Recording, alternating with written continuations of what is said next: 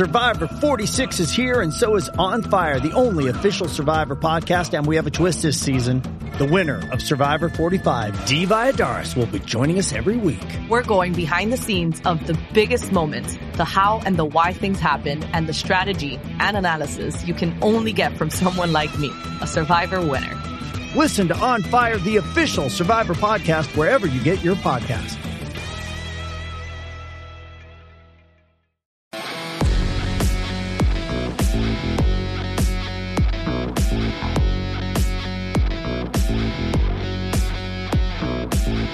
Welcome to the LA Soccer Hub Show. My name is Gio Garcia. Today is Thursday, November 5th.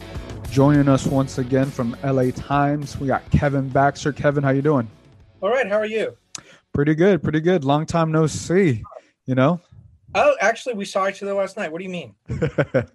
yeah, a little joke there. Yeah, no, we saw each other last night at the LA Galaxy. Uh, thrilling game, thrilling match. You know, also keeping uh, scores on LAFC and San Jose. Uh, it was it was an exciting time. We saw Chicharito. He played. He scored. A lot of things happened. So we know, at least on the MLS Western Conference side, we know who made it to the playoffs and who didn't.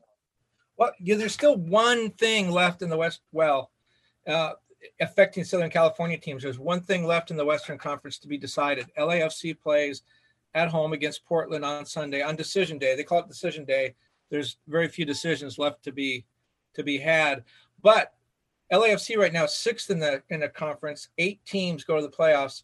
Um, the top four have home field advantage. Now, does home field advantage mean anything uh, in a playoff without fans in the stands? I mean, certainly it changes the atmosphere. Um, there are a couple things. Portland and Seattle play on turf, so you probably don't want to go play there. Um, San Jose has that horrible, horrible field, so you mm-hmm. probably don't want to go there. But if you stay home, you don't have to travel, and that's a pretty big deal now with COVID and everything else. So with that as the buildup, LAFC can get home field advantage uh, in their first playoff game if they win on Sunday. They beat Portland. Minnesota United and Dallas both have to lose. So if Minnesota mm. and Dallas lose, LAFC wins. LAFC would finish fourth, and they would have their first playoff game at home. Otherwise, it looks like uh, LAFC is going to open the playoffs on the road. Yeah, they they they they had a. I mean, I, I feel anytime you play against San Jose in, in that in that stadium in that turf, they they the other team, the opposing team, the away team always has a disadvantage, and I feel like San Jose has. I was tuning, I was watching the game as well, just going back and forth. But yeah, that feels pretty bad. But it just seemed like San Jose definitely wanted that game more, and you know, I think the, definitely LAFC. They were well. They were they were obviously out with seven players, and you also add uh, BWP, who is not on the 18 or injury, and they what they told us it was due to a personal matter. So essentially, they were out with eight players, probably four of them starters. If you count Pablo Sisniega, Mohamed El Munir, Danny Musovski, and BWP. Obviously, um, one of those two obviously comes off the bench, but four key players for them. So, yeah, it was tough. But uh, you know, when you lose that many when that many players, um, you did have Carl, you did have Carlos Vela, you know, but it, it just seemed like San Jose, they were definitely fighting for their lives because they had to win this game in order to secure the playoff spot. Well, and and the way it looks right now, if nothing changes, if if Seattle uh, stays in third place and LAFC stays in sixth, then LAFC would go play in Seattle in its opener. Remember what happened last year in the playoffs? Seattle eliminated LAFC. Seattle's beaten them already a couple times this season, and they would play that game on turf, um, which may not be the best thing for LAFC coming with two players. Carlos Vela coming back from his knee injury has not played a full game since he hasn't played a full game since March, a 90 minute game. Hasn't played more than 50 minutes since March. And then we still don't know what's going on with Mark, Mark Anthony and his ankle. But people with leg issues, coming back with leg issues, um, not 100%, you definitely don't want them on turf. And that's where LAFC would play if uh, if there isn't a, a, a, reorganization of the standings on Sunday.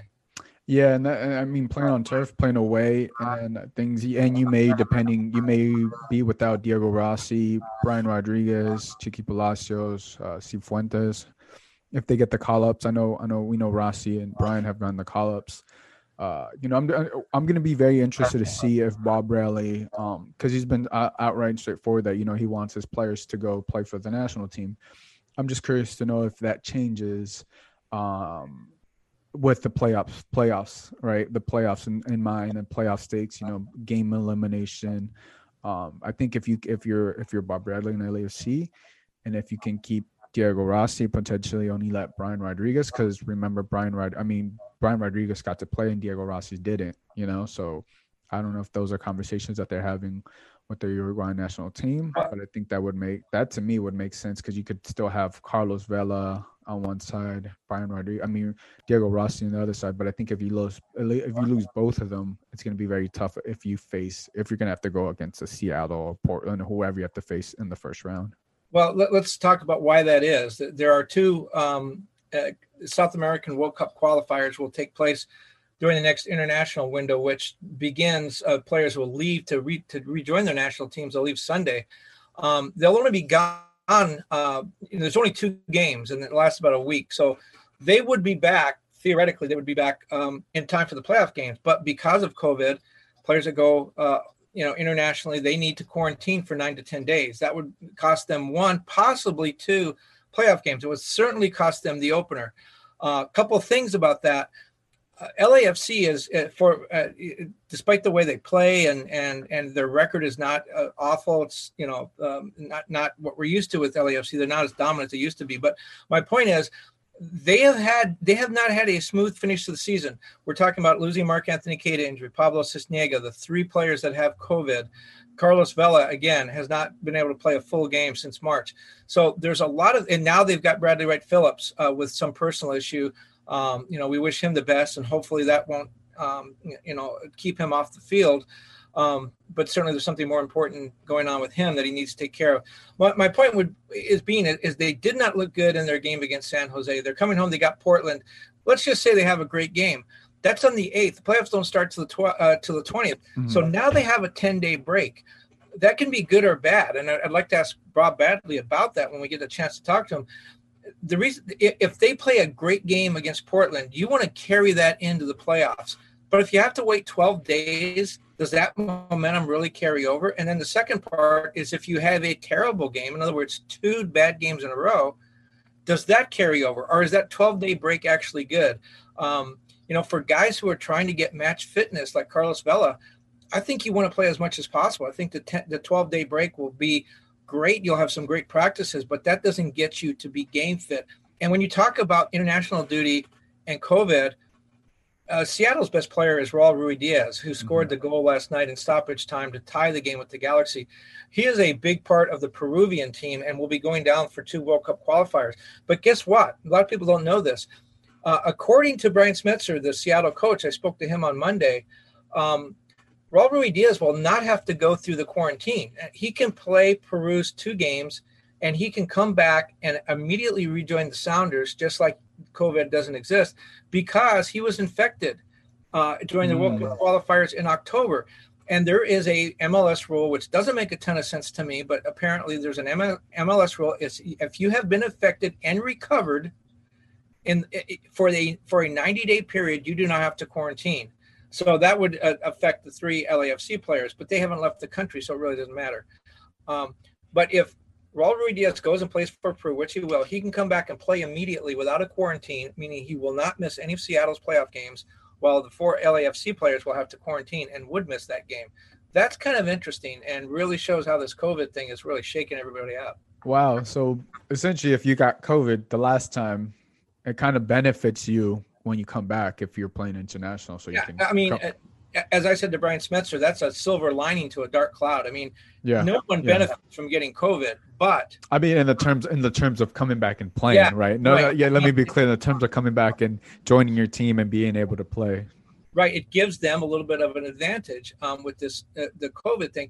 Uh, it would be interesting to see. Bob Bradley is going to publicly say all the right things. Remember, Bob Bradley was a coach of two national teams, the U.S. and Egypt. The last thing Bob Bradley is going to say is players should not go on international duty. So he is going to publicly talk very positively about his guys going away.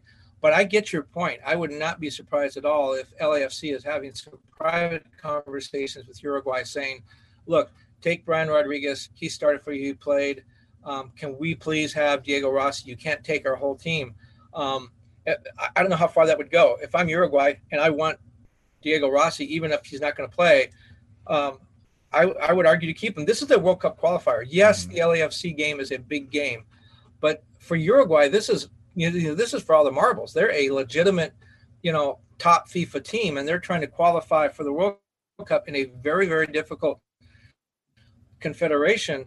Um, the last thing you you want is for one of your forwards to get injured, and then you go to the bench and Diego Rossi isn't there. So um, it could be a tough conversation. But you know, LAFC has done a lot of scouting in Uruguay, brought a lot of players up there. You can argue they've helped the Uruguayan Federation by by um, giving Diego Rossi and Brian Rodriguez and other players a place to, uh, and a chance to develop. They're investing in Uruguayan football, you know, through some of the deals they have down there with with teams in the Uruguayan First Division. Um, I think LAFC has a good argument. I don't know whether Uruguay is going to buy it. Yeah, and, and the same thing goes for uh, Chiqui Palacios and Jose Cifuentes. I'm just double checking here. The only one that played was Chiqui Palacios. Let me just double check. Yeah, Jose Cifuentes doesn't look like he played when he was uh, with the, with the Ecuador national team. Um, he was on the starting 18 uh, for the first one, um, but didn't come off the bench. And then in the second one versus Uruguay, Chiqui Palacios came off the bench uh, let me see. Yeah, Chiqui Palacios came off the bench, uh, but let me double check. Yeah, Jose Cifuentes was not on the field for them. So it's it's similar situation uh, for for the Ecuadorian players for them. Um, you know, Jose Cifuentes didn't see the the field, um, and you know that's a big key piece, especially if Mark Anthony Kaye is not available for them. Obviously, we don't know the severity of his injury; he could be back by then. Um, but I think if you're LAFC, you want all four of those. Oh, you want majority of those players, those players that you can keep, and you know, um, and I do get the other side. I'm just very interested to see what Bob Bradley is going to say out publicly, like you said, and you know, I think behind the curtain, there there are definitely some uh, you would have to speculate. There's definitely some conf- um, conversations going on because this is so important because we don't know if you know, if we speculate further, we don't know if Brian Rodriguez or Diego Rossi will be here next season after this transfer window in January. And this could potentially be the last few games that we see we see them with the black and gold um, because there's been rumors about his, uh, you know, Brian Rodriguez, his agent's been publicly out there trying to shop him around. Diego Rossi looks like he's going to win the Golden Boot. He's been shining. He definitely, obviously, has aspirations to go to Europe. So, to me, that's why that's why I say that, and that's why I kind of speculate that almost because if this is, I mean, if this is the last time potentially that you have all these players together, um, it would make sense. You you would try to keep as many as you can. And and again, it's it's COVID, it's COVID 2020. You know, the year's crazy. You also got like you know World Cup qualifiers, so it, it, that's that's how the year has been. And so I guess I'm just uh, interested to see how they, the game goes against uh, goes for them versus Portland this Sunday, and then what happens after that and who who ends up going, what Bob Bradley says, and th- those are things that obviously we're going to have to wait. And I think to your point on wanting to wait ten days, I think ten was it twelve days till the playoffs start. Yeah, that that is a long time. That is, that is that is a very long time, almost like what like a week and a half, almost two weeks essentially, um, for them to play another game. And you know, how you know players, you know, that are traveling, you know, the European, the players that are going World Cup traveling are still going to be active, still getting get games in. Um, because I think they played around the 12th. Let me double check. They play uh the 12th. Uh, Ecuador plays on the 12th, and I think Uruguay plays exactly on the 12th and 14th. So that that that's interesting. Ecuador and Ecuador has a game on the 17th, so the the Ecuadorian players wouldn't even be back in time uh, well, they, they would be back in time, whether but they, they wouldn't be through their quarantine. Quarantine, quarantine, correct, correct. Yeah. And okay, so why is there a twelve a twelve day gap in the playoffs? The reason there's a twelve day gap is because MLS did not want to start the playoffs during the international window. When they set the playoff schedule in September, I think there was an assumption that the that COVID you know would not be in this third wave that it wouldn't be as bad as it is now. They had to make their their decisions on their playoff schedule for tv and other reasons. They had to make their decisions ahead of time. And they thought well the us national team may have a camp and may be playing friendlies. You know what? The us national team is. But greg berhalter elected not to call up any mls players because of the quarantine and they're going to play with European players only. That was a, a very gracious decision on Greg Berhalter's part. But back to MLS, they scheduled a 12 day break because they didn't want to start the playoffs during the international window. They knew that many players would be going to play for their national teams. Uh, they did not factor in the quarantine because at the time, that quarantine did not exist. So they didn't factor in the 10 days of the quarantine, which again, even if those players play on the 17th, get back to LA on the 18th, they have nine to 10 days to quarantine. I think they could possibly miss two playoff games. Um, so that's why the that's why there's that 12 day break, and I, I, I do think it's an unfortunate break. If you have injured players, that helps. If you have injured players that are back and you're trying to get them fit, like LAFC does, I don't think it does help. I think the break is too long, and I don't think you mm-hmm. carry any momentum over. Yep. When you're used to playing right now, teams playing two and three times a week, to have two weeks off, that yes, you're going to be rested, but you're also going to be. Um, um, uh, I, I, don't want to say lazy or lackadaisical, but you're not in your rhythm. And, and at this time of year, soccer is very important about rhythm. One more thing about the playoffs. If the season ended or if the standings hold and they remain as they are now, in other words, LAFC does not win and Minnesota and Dallas did not lose. So LAFC stays in sixth. They would open against Seattle, most likely. LAFC, if they have to go on the road, LAFC is one, six, and one on the road. They've won one of seven of eight games on the road. Yeah. Uh, at home, they're seven, two, and one. So they that's another reason why they want to open at road. You say, well, why do they have that record when they don't play in front of spectators? They did play two of their games in front of supporters, but it's the travel, it's the field conditions, it's a lot of other things. Seattle, if they play Seattle at home, Seattle is six, one, and two going into the final game of the season. Dallas, another team that uh, LAFC could play, they're seven zero and three. They have not lost at home this season. So does LAFC need to finish in the top four? Yeah, I, I think yeah. they really do. And two, and two of those losses, they they lost to Seattle in Seattle. So if they play Seattle, it hasn't been, it has not.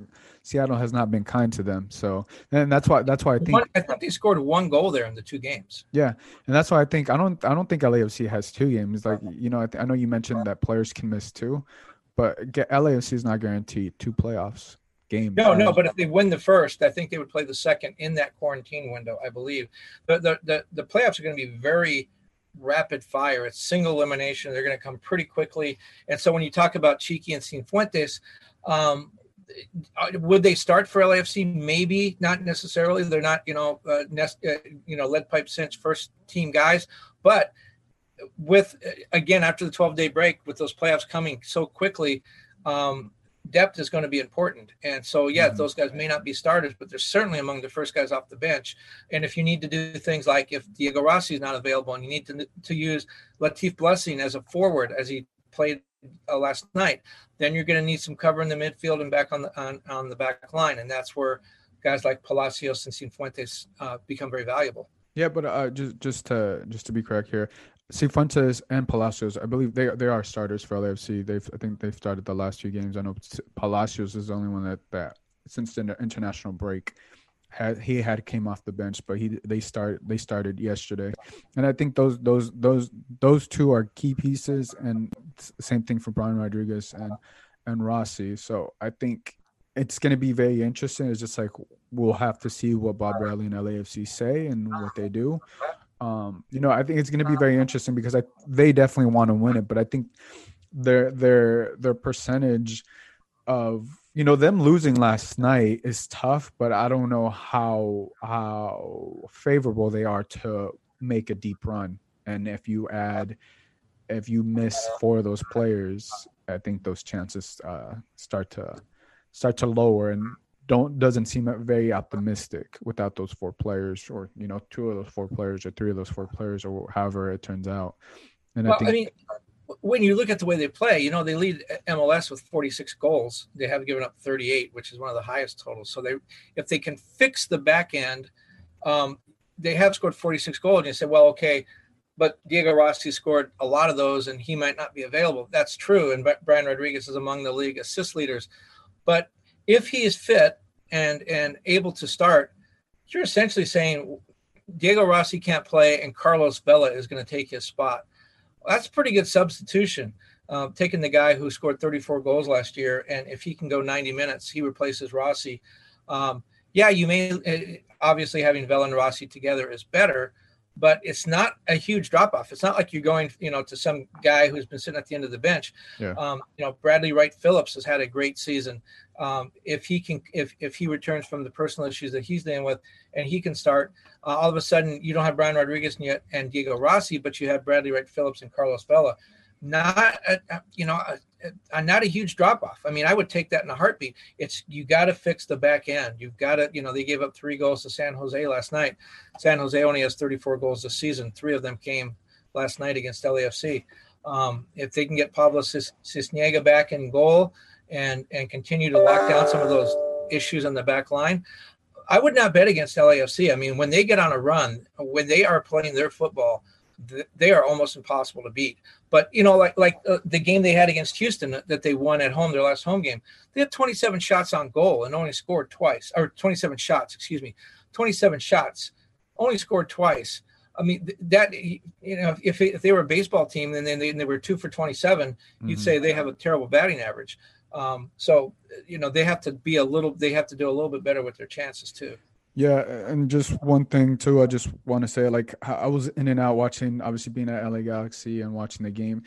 Tristan Blackmon started out right back, but he did not look good. Um, he did not look good, and he was subbed out in the 46th minute.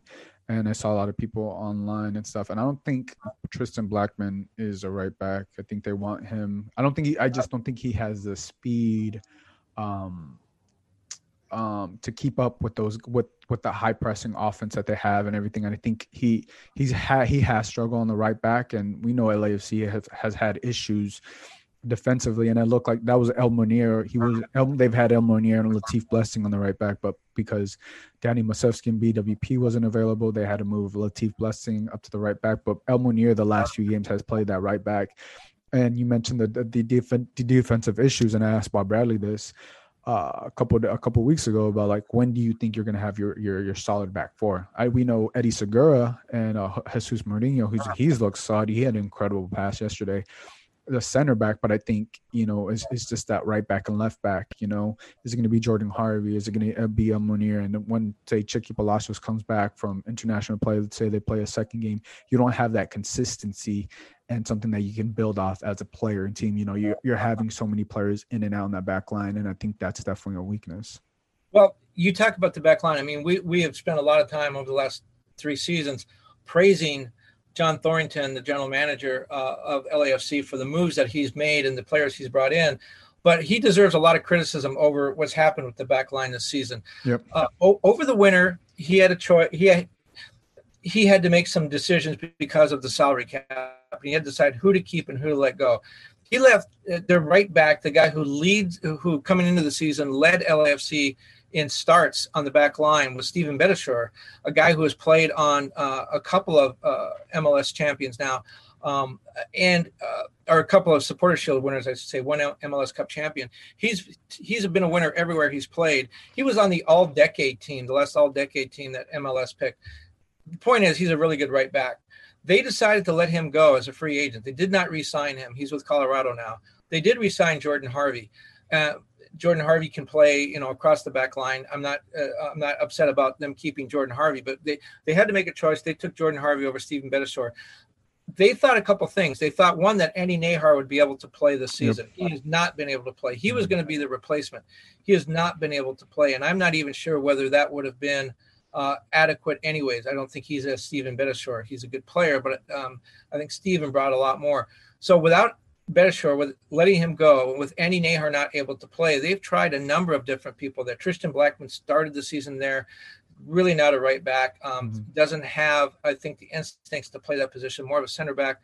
Um, did not play well. They've tried, um, uh, you know, Latif Blessing, as you said, has gotten, I think, the most starts there. He's a midfielder, and he played yesterday at forward. That has been a real bad spot uh, for LAFC this year. I think they would have a much better record, and certainly uh, much fewer goals allowed if they had kept Steven Beitashour instead of Jordan Harvey. Um, I, I, think that was a really bad decision on uh, John Thorrington's part. He had to make a financial decision. Um, he lost a million dollars plus uh, in, in allocation money, or, or, excuse me, yeah, in target allocation money that uh, that teams get when they're expansion teams. He lost that two seasons ago, and he had to make some decisions that was the one he made um, based on things like Tristan Blackmon being ready and Andy Najar being able to start. Those two things did not work out, and that decision at right back has really plagued LAFC all season. Yeah, I, I would add a little caveat to that. I think the right back. I'm glad you mentioned the the Steven Beitashour because that's something I haven't really got in depth with, and I know you've brought up that before. I also would say, uh, you know, um, I know they had to make the financial decisions, obviously with uh, with um, uh, Walker Zimmerman. I think that was the bigger one this season because they wanted to put Tristan Blackmon as center back. They they thought he would be the replacement uh, for Walker Zimmerman. Obviously, that didn't work, and I think Walker Zimmerman right now is arguably, if not one of the best center backs in all the league and you know they've they brought Jesus Murillo in. Um, so there's there's been a lot of changes that they that they had to do on that back line, and you know patch patch you know patch it with uh, Latif Blessing, patch it with El Munir, patch it with uh, Jordan Harvey, and you know everything to your point obviously 2020 but i feel like that's where they're obviously they're the most vulnerable and not having a solid back four of the same players for back to back weeks whether it's injury or right? Some players have covid now and all these different things but every week it's different. Different players are coming in a sub. That's where they're most vulnerable and that i think that's when it comes to playoff time that's where they can lose. Well, let's talk about Walker Zimmerman again for a second because every every contract and every player has a different contract, obviously, but the standard procedure for MLS, we talked about a guy like Tyler Miller, for example, who's not back either, went to Minnesota. The standard contract for MLS is two years and an option. Okay. Um, so this would be the third year. This would be the option year. This is where the, the club and the player, but the club especially, like it's, it's more the club's choice for the younger players. This is the year where the club could get out of a contract that they thought was going to be too expensive. Tyler Miller played the first two seasons for about for less than eighty thousand. Uh, was a starting goalkeeper on the Supporter Shield winner uh, played for less than 80,000. He was due a pretty massive raise in, in, in his option year and going forward, um, just by MLS contractual reg- regulations, which call for players to get a, a, small raise each year and then and then more money as they go forward, but also for performance. So my point is, LAFC played the first two years under a certain set of salary rules. They also had the million dollars in allocation money from the league. That ran out after the first year. Contracts were coming due this winter. Uh, LAFC needed money. Now Walker Zimmerman had signed a new contract, so he wasn't in that option year. But Nashville offered a million dollars plus, 1.2 million if if Walker Zimmerman hits a certain number of performance standards, which he will. That was 1.2 million dollars that LAFC needed. They didn't want to get rid of Walker Zimmerman, but that was that was the epitome of a an offer that was too good to refuse. So that's why Walker Zimmerman left. The, they wanted to keep him, but the Nashville Nashville has that allocation money because they're an expansion team. That's where that mm-hmm. money comes from. Nashville had that money. They spent it for Walker Zimmerman. He's had a great season, as has Dave Romney playing on the back line in Nashville, which has a tremendous defense. Um, so that that turned out to be a deal that LAFC couldn't pass up. I think that was one where, in uh, looking at John Thorrington, I think he knew that that was a gamble. I'm not sure uh, the, the Beitashour one. I think he felt better about that, and that one blew up on him. I think he knew the Walker Zimmerman thing was a gamble, but he had to do it because he needed the money. Um, and, and Tyler Miller was the same thing. I think I think they had some question marks about Tyler Miller. I thought that they believed Kenneth Vermeer coming in for a uh, you know a, a, TAM contract. He's making over six hundred thousand this year. I thought they uh, they believed Kenneth Vermeer would be the answer.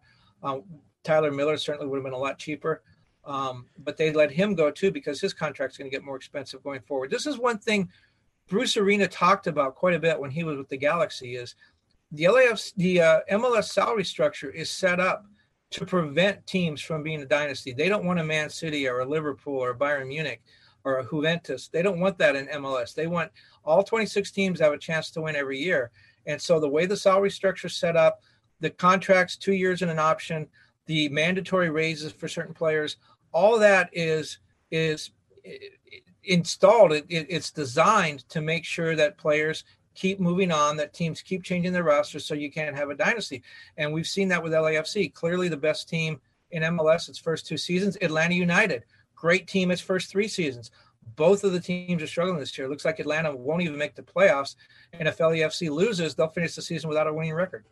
Yeah, no, it's crazy. And just to just to finish up on that, I think financially I agree it made sense, but I think what they didn't account for with Walker Zimmerman was the intangibles, was the communication. Uh, because I feel like Eddie Segura really thrived with Walker Zimmerman.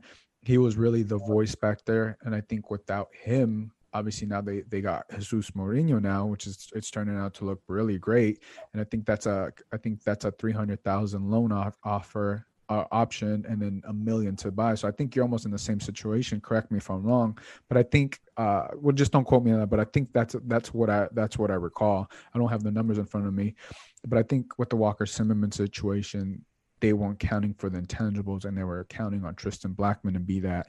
And Tristan Blackmon doesn't have the voice or those intangibles, what I mentioned, Walker Zimmerman. And it was a gamble and it, it obviously didn't work out. And they, you know, they move on. They got Jesus Murillo, which looks like a great uh, great pairing with uh, with Eddie Segura, and I think the the person that's going to benefit most is Eddie Segura on on that. And then uh, Jesus Murillo does something Walker Zimmerman can't do, or at least that I have not seen, is his passing ability is insane. He had a pass yesterday that led to a goal. I think to the first goal, Latif Blessing. It, it was it was an insane insane pass. So those are some of the intangibles. So I think looking now, Jesus Murillo, he, he's going to be a player that LAFC can definitely count on the back back line. Um, but yeah, it's and also we also got to include that it's been 2020 and it's it's been a crazy year. The season stopped and then it resumed. But I, I just think I just really do believe the inconsistencies in the back line. It's where LAFC is going to be most vulnerable come playoff time if they don't have either the, the the the international players or they define who their back four is going to be and hopefully they don't get no more covid cases or injuries or anything like that. Well you mentioned 2020 um, i hear that excuse a lot. It's it's a different it's a diff- different year a difficult year. Teams open the season then they had to break for four months. Uh, then they had to go play that tournament in florida in very difficult weather conditions and being quarantined in the hotel without their family and friends then they come home and start again. They they travel same day travel, extremely difficult. Even a trip to Portland, um, you know, for say a seven o'clock game, teams have to the players have to get up at seven thirty in the morning, get to the facility, take a bus to the airport. It's a charter flight. They get to the city. They go to a hotel. Uh, rest before the game. The point is that they're awake and moving about uh, and doing things for 12 hours before the game even starts. Then after the game, they get back on the plane and come home. They don't get to bed until four, three or four in the morning. You know, that's a 21 hour day. Uh, so they lose a training day. That all has been difficult. And, and I, I'm not suggesting otherwise. And then, you know, teams like Colorado didn't play five games and had a month off because of a COVID outbreak. Yes, it's all been difficult, but all 26 teams have had to deal with that. And you've seen Philadelphia and Toronto and Portland and some teams do really well. Uh, so it can be done. Uh, you know, Toronto isn't even playing in their own country; they're playing in in mm-hmm. Hartford, Connecticut. Good point. Um, you know, where they've been uh, in a hotel, kind of sequestered. They've been in a, in a, a hotel for six weeks now, and and they are they have a good shot to win the Supporter Shield this year. So some teams have dealt with it.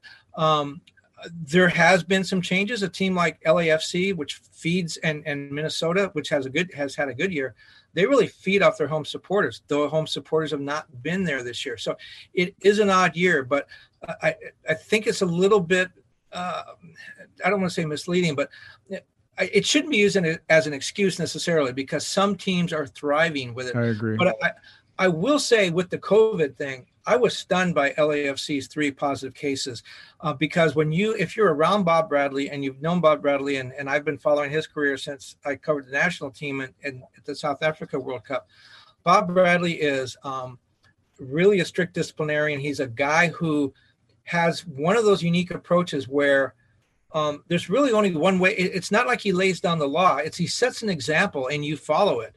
Um, you know, if Bob Bradley is masking up and paying attention to all these rules and following the letter of the law, how can I not do that as a player? There's there's no rounding the circles. You know, it, it's Bob Bob Bradley is a very discipline oriented coach, and everybody toes the line.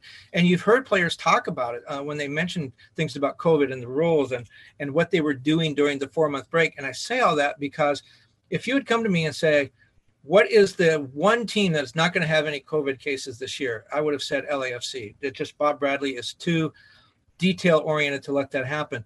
They had three COVID cases so far.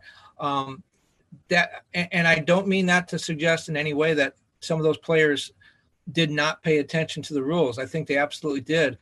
What it says to me is this COVID thing is a lot more um, um, not dangerous necessarily, but it's a lot more p- pervasive than perhaps we thought. I mean, mm-hmm. if LAFC guys caught it, um, it, it, would seem to me that there's very little that you can do to prevent it 100% because I'm, I'm I, I, believe strongly that these guys were following all the guidelines and it got through anyways. So yeah. if LAFC can get it, um, none of us are really safe. No, no, I agree. I was going to say even like Cristiano Ronaldo got it and he had it for a while. And, you know, it's, obviously it's not that he wasn't, you know, uh, we don't know, right? We don't know if LAFC players or whoever wasn't, you know, doing the proper things. But yeah, we're definitely we're definitely we're definitely going way off. But I, I hopefully those players are able to come out, come back and play um, because you know they they had to miss uh, this this weekend or this midweek game, and hopefully they're available uh, for this weekend because it's a very crucial game uh, on seeding for them.